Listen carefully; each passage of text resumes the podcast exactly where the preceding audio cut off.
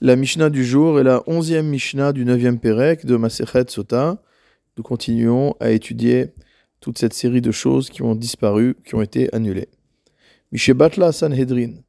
À partir du moment où le Sanhedrin a disparu, Batal Hashir mi bet amishtaot, notamment le chant, la chanson, a disparu des maisons de banquet, chez Nehemar, ainsi qu'il est dit au 24e chapitre du prophète Yesharia, Bashir lo ishtu yain vechule. Mot à mot, avec le chant, ils ne boiront pas de vin, etc. Le Bartenura nous explique que le Sanhedrin désigne le lieu où se réunissaient les juges et nous apporte l'étymologie de ce mot. Nous savons que ce mot a une origine grecque, mais en dehors de cela, il y a une véritable étymologie juive. Sanhedrin, pourquoi il s'appelle comme ça ? Shesonim hadrat panin badin.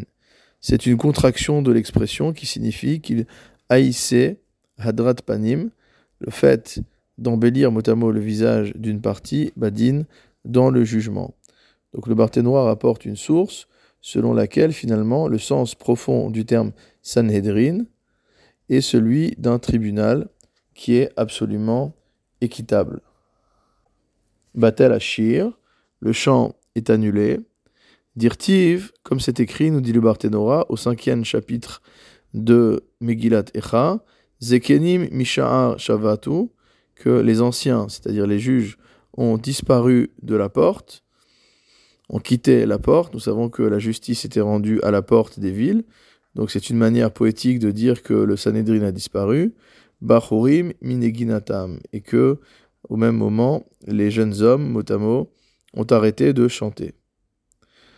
Explication du pasuk, Bisman shebatlu azekenim ayoshvim besha'ar she'am hasanhedrin.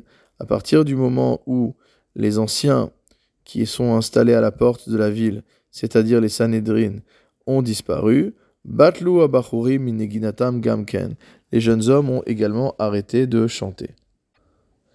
Les Poskim ont rapporté au nom de Rav Haïgaon que cette interdiction de chanter, à partir du moment où le Sanhedrin a disparu, ne concerne que des chants qui sont là pour exalter l'amitié ou pour exalter les qualités esthétiques ou ce genre de choses, mais que tout ce qui est chant et louange qui sont dirigés vers Akadosh Baruch Hu, alors c'est le minhag de tout Israël de les chanter au moment des mariages, au moment des banquets, bekol neginot ufkol simcha, aussi bien avec des mélodies qu'avec de la joie, et tout cela est rapporté par le Tosfot Yom Tov.